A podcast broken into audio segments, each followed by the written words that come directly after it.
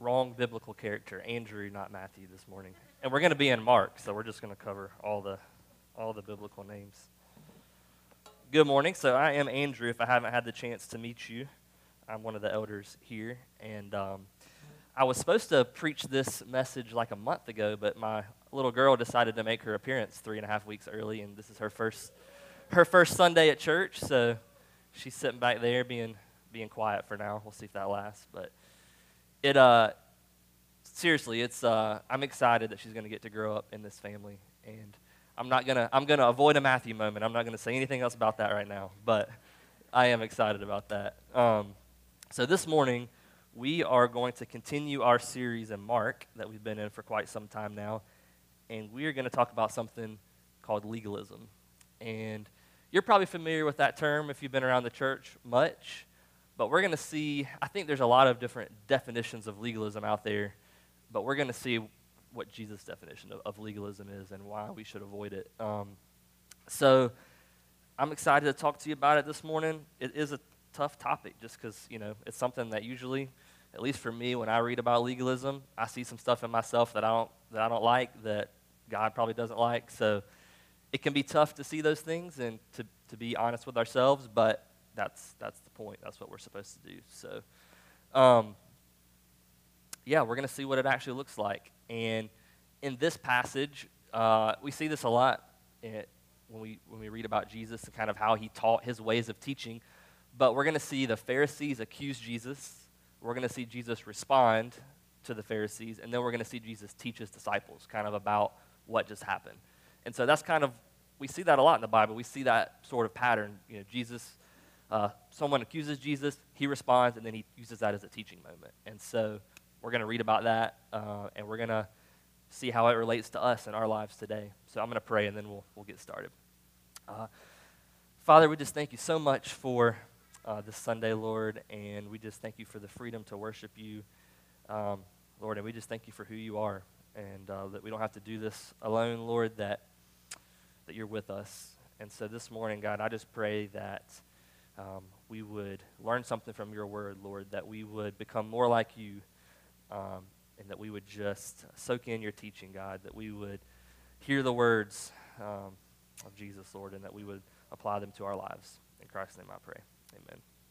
So we're in Mark chapter 7, and we're picking up right where we ended. Uh, we, the last few verses uh, in Mark chapter 6, we talked about in our community group uh, worship Sunday and we're going to pick up in Mark 7, verse 1. Uh, and it says, The Pharisees and some of the scribes who had come from, Jer- from Jerusalem gathered around him, and they observed that some of his disciples were eating their bread without, with unclean, that is, unwashed hands.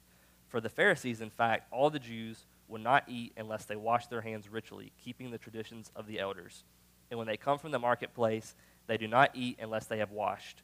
And there are many other customs they have received and keep like washing of cups, jugs, copper utensils, and dining couches. Then the Pharisees and the scribes asked him, Why don't your disciples live according to the tradition of the elders, instead of eating bread with ritually unclean hands? He answered them, Isaiah prophesied correctly about you hypocrites. As it is written, These people honor me with their lips, but their heart is far from me.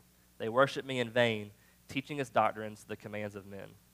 Disregarding the command of God, you keep the tradition of men, he also said to them. You completely invalidate God's command in order to maintain your tradition. For Moses said, Honor your father and your mother, and whoever speaks evil of father or mother must be put to death.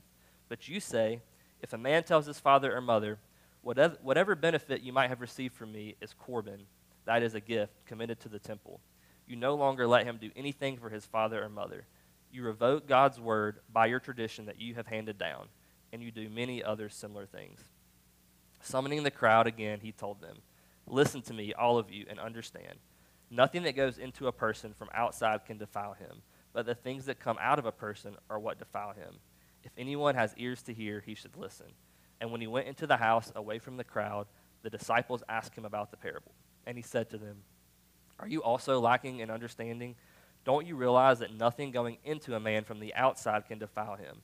For it doesn't go into his heart, but into his stomach and is eliminated.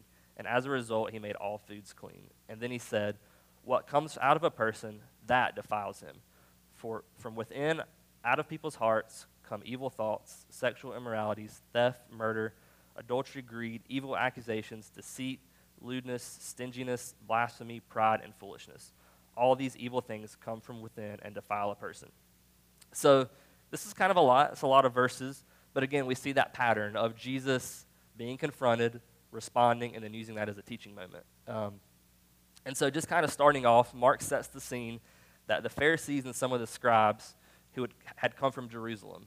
And, you know, Jesus was a threat to the people and to the, the Jewish religious leaders. They, he was saying crazy things, and they really liked their power and their control.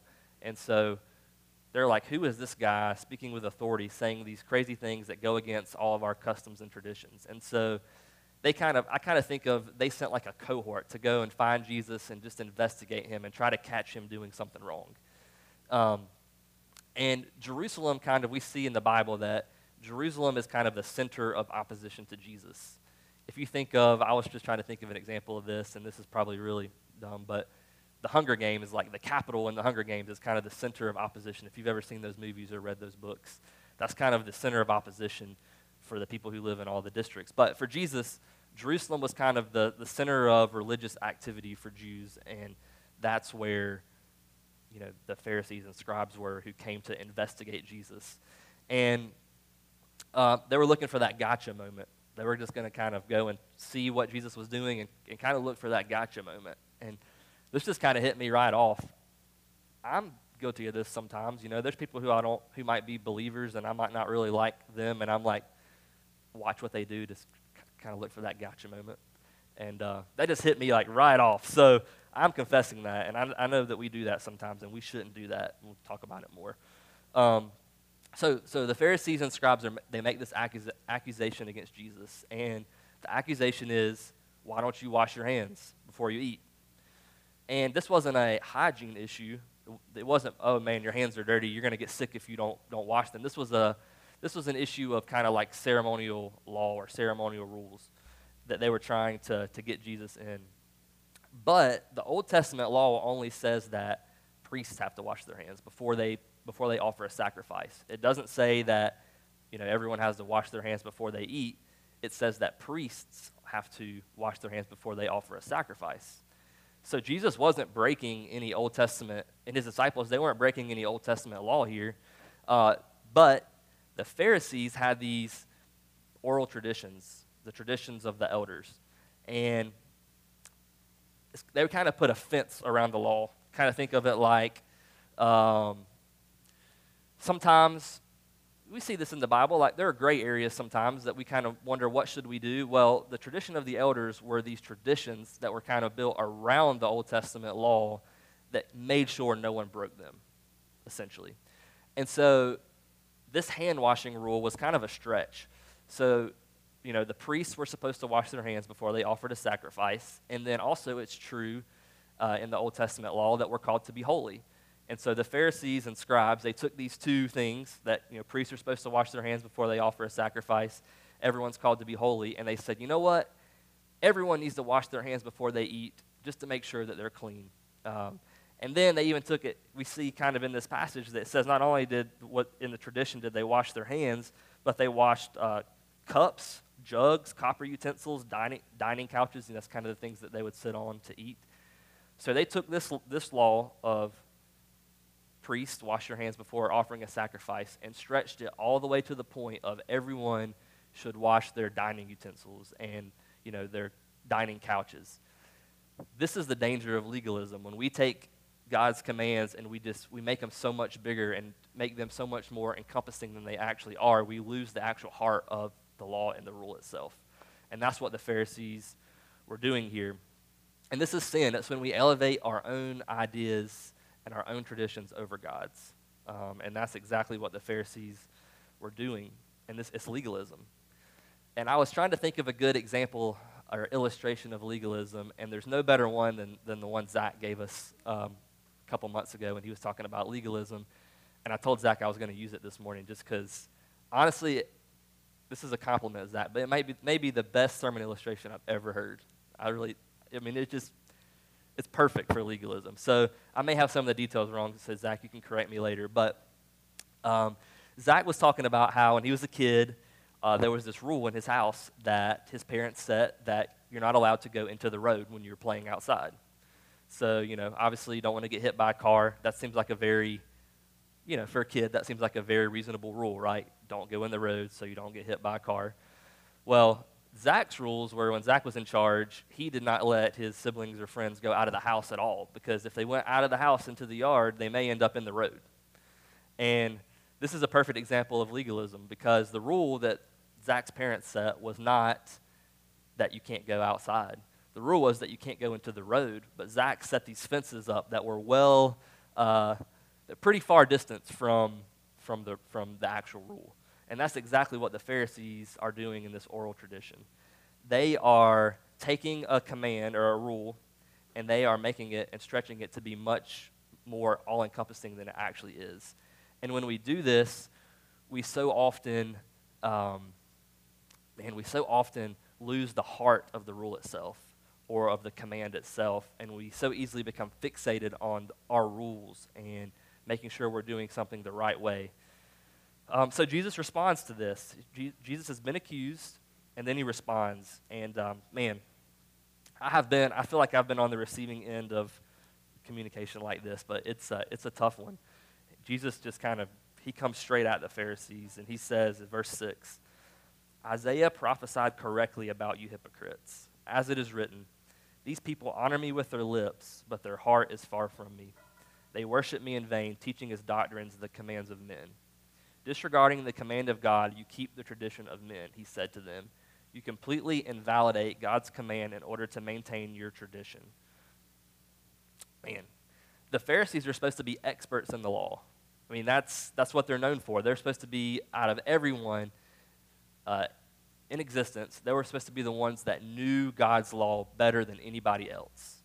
That's what they are. They're experts in the law. It's almost like um, attorneys, you know, in today's our, our laws, the, the laws of our country are not from God necessarily, but lawyers are people who go to school and they study and they learn the laws of our country so that they can advocate for people and make sure that justice is served, so make sure that those laws are enforced.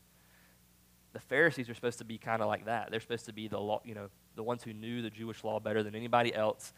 And Jesus tells them, "You're teaching as doctrines the commandment of men, not the commandments of God."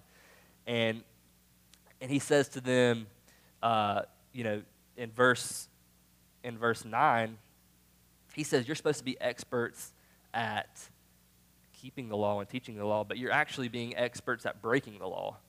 You have a fine way of invalidating God's command in order to set up your tradition. Man, you can you can kind of hear the um, the almost the attitude behind that. Like you have a fine way of invalidating God's command in order to set up your tradition. Um, and that's scary. I mean, that's a scary thing. The Pharisees were trying, and they thought that they were keeping God's law and practicing God's law, but they were invalidating God's command in order to set up their own tradition. And then Jesus gives an example, and it, it can be kind of confusing in this passage. Uh, starting in verse, um, in verse 10, he, he says, The fifth commandment is honor your father and mother. We all know the Ten Commandments, that's the fifth commandment. Um, but Jesus says, but you say, If a man tells his father or mother, Whatever benefit you might have received from me is Corban, that is a gift committed to the temple. You no longer let him do anything for his father or mother. You revoke God's word by your tradition that you have handed down. So we know the fifth commandment honor your father and your mother, which means you're supposed to honor your father and your mother. And so in this day and age, you know, when a parent would get old, uh, the, the children were supposed to take care of their parents, just like we should do now. We should take care of our family members. And so the Pharisees had kind of found this loophole where it's also true that we should keep our vows, right? Like when we say we're going to do something, we should keep that. And so they found this loophole that, you know what, when my parents get old, you know, I really don't want to give them my possessions. I really don't want to help them and use my resources. So what I'm going to do is I'm going to vow to commit my resources to the temple and to give my resources to God. And so then when the time came for them to use those resources to help their parents, they said, Well, I can't break this vow that I made to God, so I can't use those resources to help my parents. See, this was a loophole that they had kind of found in the law, and the, the Pharisees taught this and said that it was okay. But see, that's actually selfish. When we see the heart, the heart of these, of these laws, we know that God's heart is for us to care for others, not to commit our things to Him so that we don't have to be selfless and sacrificial and loving other people. Um, this is, and Jesus said, this is just one of the many things that you do. So this, this must have been something that was pretty common in, the, in this time period. And so that's why he used it as an example. But he said, this is only one of the things that you do in this way, uh, where you find loopholes and you apply the laws in ways that benefit yourself and that don't actually get to the heart of what, how, why they were, they were put there in the first place. Um, so, you know, Jesus is really taking it, taking it to, to the Pharisees here. And he's saying that you're being selfish and, and you are, you're actually, instead of keeping the law, you're actually breaking the law. And it's just one example of legalism when we elevate a loophole or tradition over God's word. Um, and this is, this is kind of what Jesus is calling out here. And then, so Jesus was accused, he responded, we see his response, and then we see after that is his teaching moment, where he kind of goes away from that situation. And it says here that he, in verse 14, that he went to the crowds first. A lot of times we see him just talk directly to his disciples after these moments. But in this instance, Jesus addressed the crowd first, and then he went and addressed his group of disciples. Uh, and we see that starting in verse 14. He summoned the crowd and he told them, Listen to me, all of you, and understand Nothing that goes into a person from outside can defile him, but the things that come out of a person are what defile him. If anyone has ears to hear, he should listen. So it's not washing our hands doesn't make us clean. And, and that's what Jesus is saying.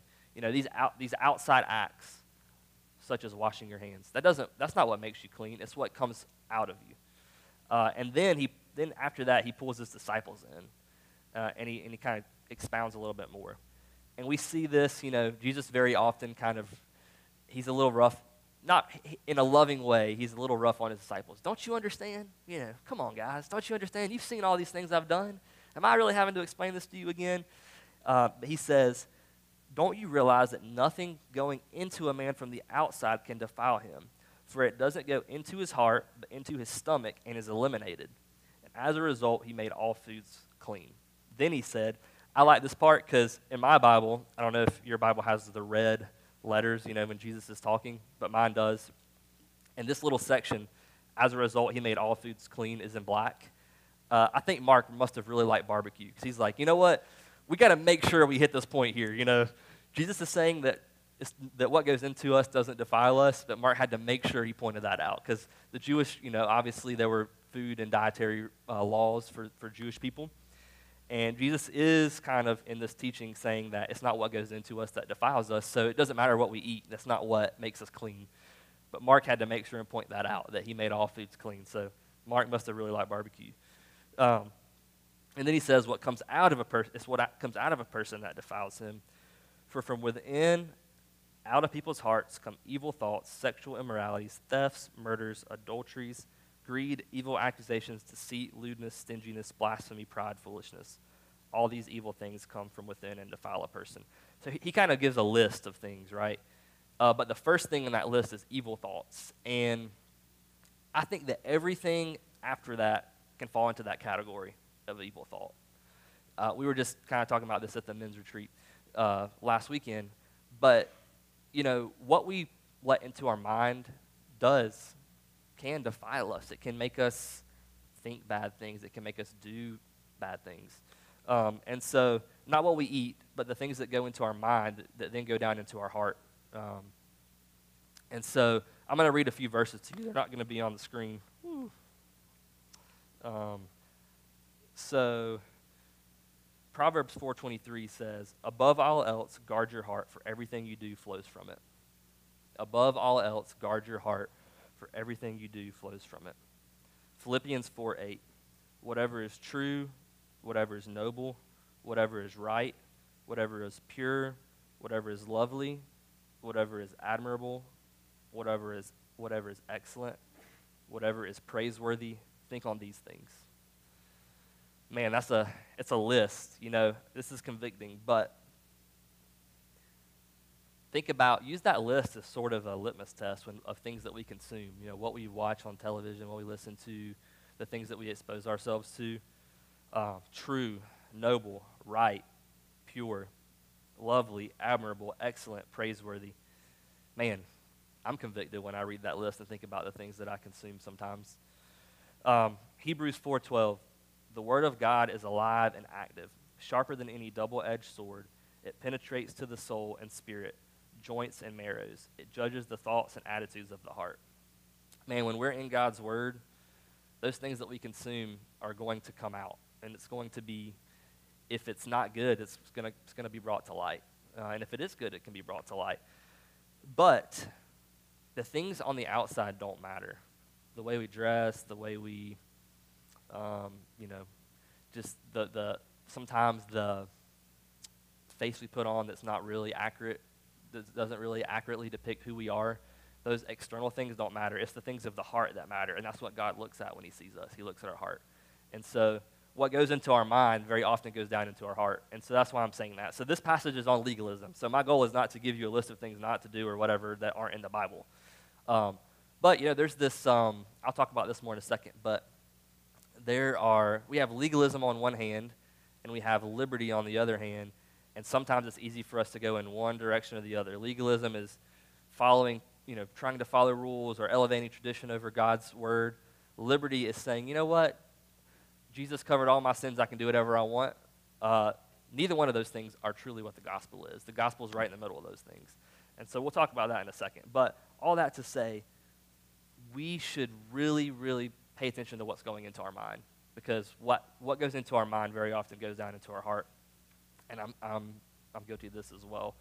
But we have to be careful of what we consume, especially in this day and age when we are in like overconsumption all the time. We're always uh, entertaining ourselves with something. We have cell phones that are in our hands all the time. We can see anything on the internet. We can listen to podcasts. We can listen to stuff in the car. Like, life is complex. It's a lot more complex now than it probably ever has been just because all the technology we have at our hands. And technology can be good, but also, we know that technology can be very bad. So we have to be very careful and we have to put guardrails around that. So, based on this passage, uh, a really smart guy named David Platt, you probably heard of him, he kind of came up with these five dangers of empty religion that we see from the Pharisees and the scribes in this passage. And I think all, all these five things are very applicable to us, so we're going to talk about them. The first is that the Pharisees elevated their thoughts and traditions above God's word. Jesus said that himself. He told them that. They elevated their thoughts and traditions above God's word.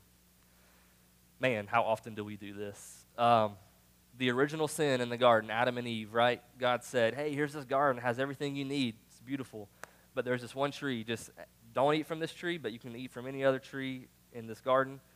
And Adam and Eve thought they knew better than God, and they took that, that fruit and they ate it, and sin entered the world, the first sin. We do it all the time. We elevate our thoughts and traditions above God's word. Um, and see, the thing is, we have to know God's word in order to, to know what his word says and to know what his word actually is. And so that's why it's so important that we spend time in God's word and we get to know what God's word actually says and the actual heart of God and the heart of who he wants us to be. And then we're going to be able to know is this God's word or is this a tradition or a man made rule? Um, or is this just my opinion or my preference? Because those things are very different. Our opinion and preference and God's word oftentimes are not the same. Um, but here's the thing not all traditions are bad. We, we do traditions here at Origins, like today's communion. We do communion once a month. The Bible doesn't say, you shall have communion once a month in your church. It doesn't say that. The, it does say that we should practice communion as believers, but it doesn't spell out the exact specifics of how often we should do it. But you know what? If if I got up here or Matthew got up here this morning and said, you know what? It's the right thing to do is to have communion once a month. And this church over here, they don't do it, and they're wrong about that. They're wrong that they don't do communion once a month. That's legalism. But saying, you know what, we're going to we're going to put these traditions in place so that we make sure that we are doing what God's word says we should do, but we don't elevate that tradition above God's word. We don't make that a primary thing that you know God's word doesn't spell that out. That's just one example. Um, the Bible doesn't prescribe that exact rhythm, but it does say that we should do it. Uh, traditions are okay, but when we elevate them to a level that's equal or greater than God's word, that's when we get in trouble. When we elevate our traditions to a level equal or greater than God's word. I grew up uh, going to, for part of my childhood, a very, very legalistic church. Okay, and in this church, um, a lot of things that weren't primary issues were elevated to be primary issues. I'll give you an example. Like um, King James Bible only. Like we had to use the King James Bible. So obviously nowhere in God's word does it say you have to use the King James Bible, but like that was a primary issue to them. And any church or anybody who didn't use that Bible was wrong, and they were they didn't actually they weren't reading God's you know word truly. Another example in that church was like women I had to wear dresses and skirts all the time.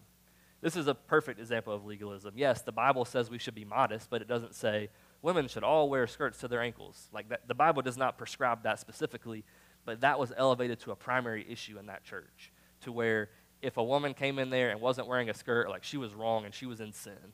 And so that's where we get in trouble is yes, we should be modest, we should dress modestly, but when we elevate our thoughts or opinions on what modesty is to a primary issue where we basically are judging anyone who doesn't follow, doesn't follow our thoughts on that, that is legalism. And so I grew up, I grew up in that, in that environment. Um, I've, I've told this story a few times because it's my favorite story of Spurgeon. So many of you have heard of Charles Spurgeon. He was a pastor, a preacher back uh, so, a long time ago in, in London, and he was um, he's kind of the, one of the most well-known preachers that, that, that has ever lived. And so if you know anything about Spurgeon, you know that he Spurgeon enjoyed smoking. He enjoyed his, his cigar and pipe. And so uh, one Sunday he had a guest speaker in his church and a guest preacher. And this preacher didn't know Spurgeon very well. He didn't know that Spurgeon smoked. And so he got up uh, to, to preach, and he preached his entire sermon on, against smoking because smoking was becoming very prevalent at that time. I mean, he just he got up there and he just bashed smoking about how wrong it is and how it's a sin and all this kind of stuff. Obviously, the Bible does not say that smoking is a sin. Now, we should take care of our bodies and we should be smart, and that is in the Bible, but it doesn't say specifically that smoking is a sin. And so Spurgeon got up and, you know, the, the preacher preached, and then Spurgeon came up at the end um, to kind of just give his uh, conclusion to the day. And he said, uh, Spurgeon's quote was, I don't have it exact, but he said, There are 10 commandments in the Bible, and I find those 10 commandments very, very challenging to keep, and I don't intend to make it 11. So, you know, uh, that's always kind of resonated with me is that sometimes we often try to elevate these rules or ideas. You know, probably shouldn't smoke 15 cigarettes a day. Probably not good for your body. You know, probably not you know making your body a temple and all that kind of stuff. Not a good idea. But you know, if someone likes to enjoy a cigar every now and then, probably not a sin either. So that's the whole thing. Is we have to we have to find that balance. We have to we cannot elevate our own opinions and thoughts above God's word. Um, the second thing, the second danger of empty, empty religion uh, that we see here is that they perform religious activity for themselves apart from affection for God. They perform religious activity for themselves apart from affection for God. Man, that's scary. That's a scary thought. Uh, you know, in our culture here, I think things are changing a little bit, but there can be some social benefit to being a Christian. You know, like you might get friends, or someone might look at you and say, "Oh man, that's a good person," or whatever. And so when we perform religious activities for those kinds of reasons, we're doing it for ourselves and not for God's affection. Um, when we fixate on rules, we lose the heart of God. We should, if we perform religious activities, whatever that looks like or means, it should be because we love God and we want to honor Him and we want to serve Him, not because we want to elevate ourselves or make ourselves look good. Um, man, we shouldn't do it for status or acceptance or money or anything like that. We should come to church or worship God or participate in communion or any of those traditions that we do because we love God and we want to worship Him, not because we want, not because man, I want to see Neil, I want Neil to like me and think I'm a good person. You know, not not for those reasons. You know, and when we when we do put on these performances, others can see it and they know it's not real, uh, and, and, it's a bad thing. And this can be hard sometimes too for rule followers. Uh, I'm not a rule follower, but my wife is very much a rule follower, uh, and so. I was joking with her the other day. You know, obviously she had our baby girl, and the doctor told her not don't drive for two weeks. It's just some kind of rule that they give you at the hospital. And so Lexi was very clearly okay to drive like a week later and she's like she had to do something and she's like no you have to drive i can't go there i'm like baby like you're fine you can drive she's like i'm not driving for two weeks you know she is a rule follower. That's her that's her to a t. I am not a rule follower. I'm you know and that can be bad on the other hand as well. I oftentimes look to break rules. But for rule followers it can be hard to not be legalistic sometimes, just because it's easy to follow a checklist and we want to do those things to make sure we're on the right track, and that's okay. But we have to see the heart of the rule and the intent behind the rule uh, in order to really be able to, to follow it well. Um, the third, the third danger of empty religion is that we see in this passage is that they saw uncleanness in others that they refused to see in themselves. And this is, to me, this is the scariest one because I know I'm so guilty of this. They saw uncleanness in others that they refused to see in themselves. Man, you, you may have heard Jesus' uh, parable about the speck in the log, you know, that so oftentimes we want to remove the speck from someone else's eye when we have a log in our own eye. Um, that's hypocrisy. You know, the, the, the Pharisees and scribes were practicing that here. They, they were trying to get Jesus on hand washing when their hearts were unclean, and they were out to get Jesus. They, they didn't have pure hearts. Uh, we also see this oftentimes when we elevate certain types of sin. You know, some sins are, we think that some sins are worse than others, but sin is sin. And so we might say, man, that person is doing this, that, or the other when we know we have sin in our own life. And we're judging that person, but we're not looking at our own hearts. That is, a, that is empty religion. And man, pride is the most sneaky sin, and that's what the Pharisees were doing. They were being prideful. And you know, I've been in lots of small groups and accountability groups and all kinds of stuff, and very rarely do I hear someone say, guys, I just need to confess that I've been prideful. You know, it's hard. Pride, uh, pride is something, because we're prideful, we don't see it in ourselves, but we see it in other people. And pride leads to all kinds of other sins. It really does. And so, man, when we're practicing empty religion, we become prideful and we think that we know everything. We, we're doing it the right way and everyone else is doing it the wrong way. Uh, and we just completely miss the heart of God when we, when we do that. Uh, the fourth thing is this they ultimately thought they could make themselves clean. They ultimately thought that they can make themselves clean. We see in the Jewish law, there's all kinds of examples. The hand washing. We see, uh, you know, that you're not allowed to touch someone who has leprosy, or you're not allowed to, you know, touch someone who's not Jewish. All these things to keep themselves clean on the outside. Ultimately, the Pharisees thought they could make themselves clean. And that, that's the ultimate sin because you know what? When we think we can do it on our own, we don't need Jesus at that point because we can do it ourselves. We can make ourselves clean. And that's the biggest lie that anyone could ever, ever tell you. It is not possible apart from Jesus to be good enough. It's not. No matter how hard you try, no matter how many good things you do, you cannot be good enough apart from Jesus. You can't. I can't. None of us can. We cannot be good enough. We have to trust in Jesus to, to make us clean. We have to trust in Jesus to make us clean. So I talked uh, earlier about legalism and license, and I've heard it said before, Jesus was crucified between legalism and license. So, you know, those are the two, these are the two things, you know, trying to make ourselves clean or having this ultimate liberty where we can do whatever we want, it doesn't matter. The gospel stands right between those two things. Um, there's, a, there's a guy named Jared Wilson. He's a really smart guy. He, he has this quote. He said, Legalism and license have the same root idol. They are both efforts and self exaltation, and the gospel of Jesus is the an- antidote to both. They both have the same root idol, self exaltation. Whenever we think we can be good enough, that's prideful. We think, man, I can do whatever, I can be good enough, I can be clean enough to be, to, to be, to be holy, to be pure. That's pride. On the other hand, I can do whatever I want because Jesus covered it all. I can do whatever I want. That the motive behind that is I want to make I want to satisfy my flesh. I want to do things that make you know make me feel good or make me happy. That's also an effort and self-exaltation. But the gospel of Jesus is the antidote to both of those things.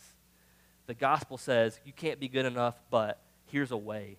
Jesus Christ, who lived a perfect life, who died on the cross, bore the weight of the sins that we could never ever carry that weight ourselves so that we, when God sees us, he can see Jesus' righteousness. That's the gospel. And yes, we should be holy when we follow Jesus. We should strive to be like him and to follow his commands. And we're going to fail, yes, but there's grace. That's the gospel. And the fifth thing is that we are them. And that's the scary thing. We are so often the Pharisees. We so easily revert to rules or pride or license. Uh, we, we oftentimes fall on one side or the other. But every time, as a believer, we know that the gospel is right there in the middle, and we desperately need Jesus to change our hearts. We cannot do it on our own. Um, Ezekiel 36 is going to be on the screen. You don't have to turn there. But uh, Ezekiel chapter 36, verse 25 through 27. This is God. He says, I will also sprinkle clean water on you, and you will be clean, and I will cleanse you from all your impurities and all your idols. I will give you a new heart and put away a new spirit and put a new spirit within you. I will remove your heart of stone and give you a heart of flesh. I will place my spirit within you and cause you to follow my statutes and carefully observe my ordinances. You see, the common, uh, the common denominator here is I will sprinkle you clean. I will cleanse you. I will give you a new heart. I will remove your heart of stone. I will place my spirit within you. God does all the work.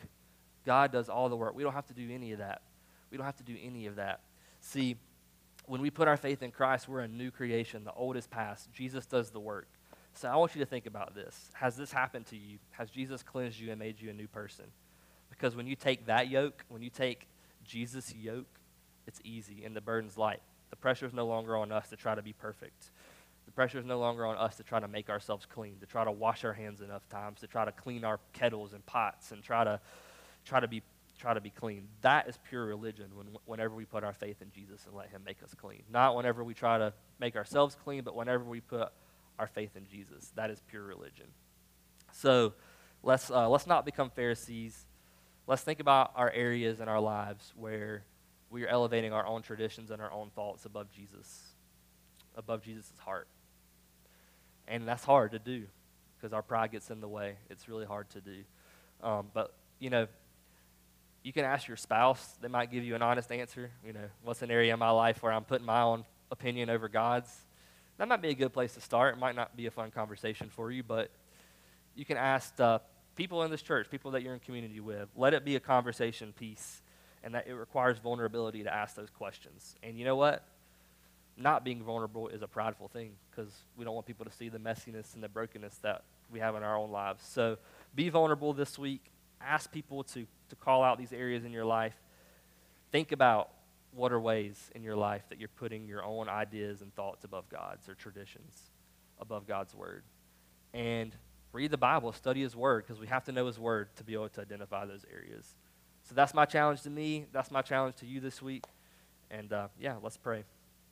Uh, Lord, thank you so much for today. Thank you so much for your word and your heart, Father, that you love us, Lord, enough to make us clean, Lord, enough to that you're our righteousness, God. We know that we can never, ever be clean enough or good enough on our own, Lord. We need you.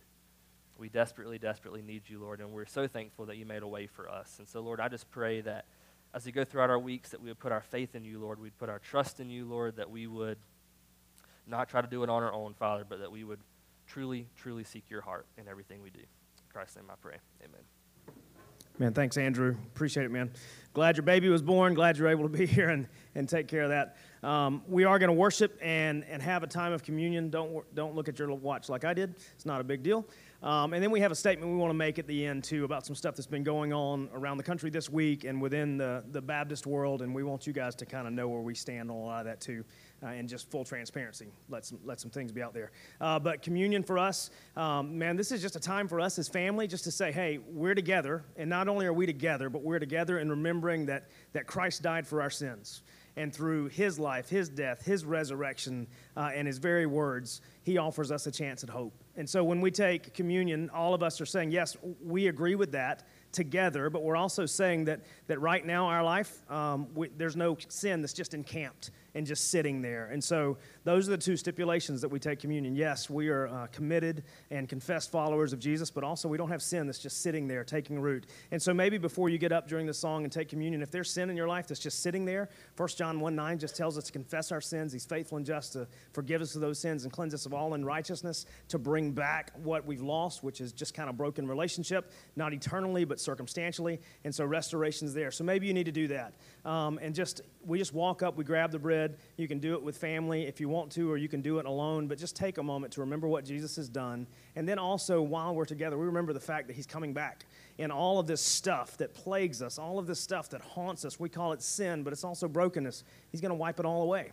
And so we want to remember, but we want to celebrate in advance as well, and we want to do it together. So I'm going to pray, and as we sing, you can take communion, and then we're going to chat for just a minute at the end, and uh, then we'll tear down and go home. So thank you guys for being here. God, we love you. Thank you for loving us. Um, God, thank you for a reminder that it, it is about what you do and, and not so much about what we do. Uh, you ask us to live in response, but you don't ask us to live in a place of earning. And God, for that, we're grateful. Thank you that you've earned it, you've paid for it, uh, you've done it, and then you just get to live us, uh, let us live in a place of worship, admiration, and faith-led obedience. God, as we take communion, I pray that we remember what you've done. I pray we remember who you are. And God, I pray we remember who you're calling us to be. Um, and at the same time, God, we remember the life that you've called us to live. Um, I pray that we do that well. I pray that we celebrate the fact that one day you are coming back to make all things perfect, whole, and fully yours. And God, we can celebrate that in advance and trust you for that promise. God, thank you for loving us. Thank you for your son. Thank you for his obedience uh, that we can emulate, um, but we can never live entirely up to, and you don't ask us to. Thank you that he did it, and we don't. Um, God, we love you. It's in your son's name we pray. Amen. Just, uh, just stand up. You can walk back and grab bread, grab your juice, and do it as you see fit. Thank you. Follow like religious news, stuff like that. But this week in like the Baptist world, and if, if you didn't know, we do partner with the Southern Baptist Convention. We say Great Commission Baptists for some reasons that if you would like to discuss, I'll be glad to share those with you. And this is part of it. Um, and we've partnered with the Southern Baptist Convention since our inception for a couple reasons. Number one, they do missions incredibly well. They send out missionaries all around the world, North America and the rest of the world. They fund them fully so they don't have to go into that country and get a job.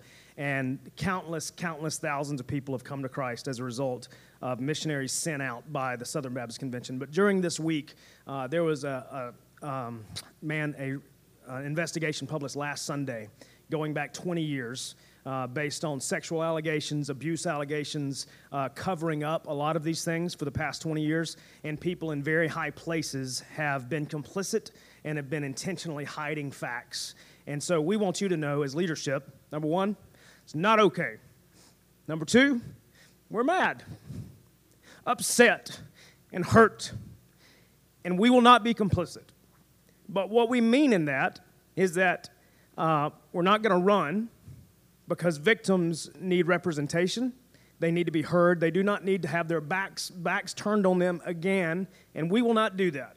And so, this is what we're doing as a response. Number one, the organization of the Southern Baptist Convention will not get a dime from us until we look at what they've done and we look at the actions they're taking and we are satisfied that they are going in the right direction and they're attempting to make sure this does not happen again. But in doing that, one thing that we don't want to occur is we do not want missionaries to go unfunded, and we don't want the organizations that are also funded as a result to go unfunded. And so we are making ways to fund mission efforts uh, directly. And so the International Mission Board, we will give them to, to, them directly. The North American Mission Board, we will give the, them, to them directly. The leadership of those organizations have come out very good in all of these studies. Uh, as a matter of fact, most of the people who are guilty are actually volunteers in the Southern Baptist world. They're a part of what's called the Executive Committee. Uh, but here's the thing what they have done is not okay. It is not okay. There's no way to rationalize it. There's no way to perform any kind of mental exercise to say that this was acceptable. It is not. And so we have basically have two options. We could turn our back on everything and walk away, but if we did that, it would almost be us ignoring a problem. We're not going to do that. We are going to hold them accountable, and we want to make sure that as a, a church that actually governs them and not them governing us, because that's the way that it works, we want to make sure that they understand that we collectively say, this is not okay you should be held accountable for your crimes and, and for your sins. And so we're not going to sweep it under the rug like they have for at least the past 20 years. Uh, but you are going to make sure that the people that, have, that are not guilty are going to continue to continue to receive funding. We commit to fund them because we have partnerships in the International Mission Board, the North American Mission Board with missionaries that we trust, and we want them to be able to continue to function and do the things that we do, that they do, uh, in countries that we can't get into. And we also want to make sure that uh, the South Carolina part of this, that's not governed by the Southern Baptist Convention, the South Carolina Baptist Convention, they still do what they do. Uh, I know a lot of the leadership there. Uh, we see the things that they have put in place, and we want to tell them, look, we, we do. We want to trust you, and we want you to continue to do what you're going to do. And so we're going to make sure that they still receive the funding that we send them to. Um, but understand, like if you hear any of this, understand we're not okay with it. We're not okay, and we're not going to turn a blind eye to it. Um, and we're going to do everything in our power as Origins Greenville to make sure that they are held accountable. And if people need to go to jail, we want them to go to jail. If people need to, to, to be completely fired and never be allowed to return, we want them to be completely fired and never allowed to be returned. Uh, we want those things because there are people that need justice. God declares that people need justice, and sin is not okay, period. And so we want you to understand that as a leadership, we're aware, We're doing everything that we feel that we need to do. If you want to have a conversation about it, if you want to talk through what that means, we're more than happy to. Already had some this week. Thank you for those who have reached out and want to know more. We applaud that and we appreciate it.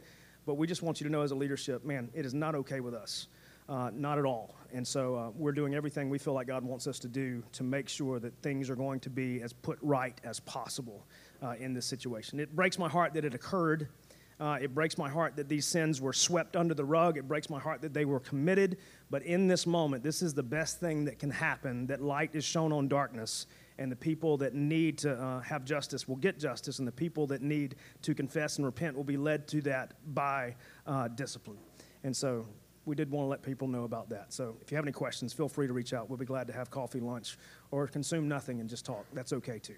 So, uh, yeah, we love you guys. We're glad that you're here. We hope to see you next Sunday in McPherson Park. Bring sunscreen, bring whatever you need to do, and uh, be prepared to get a little egg on you and uh, bring a picnic for you and your family. We love you guys. Have a great Sunday.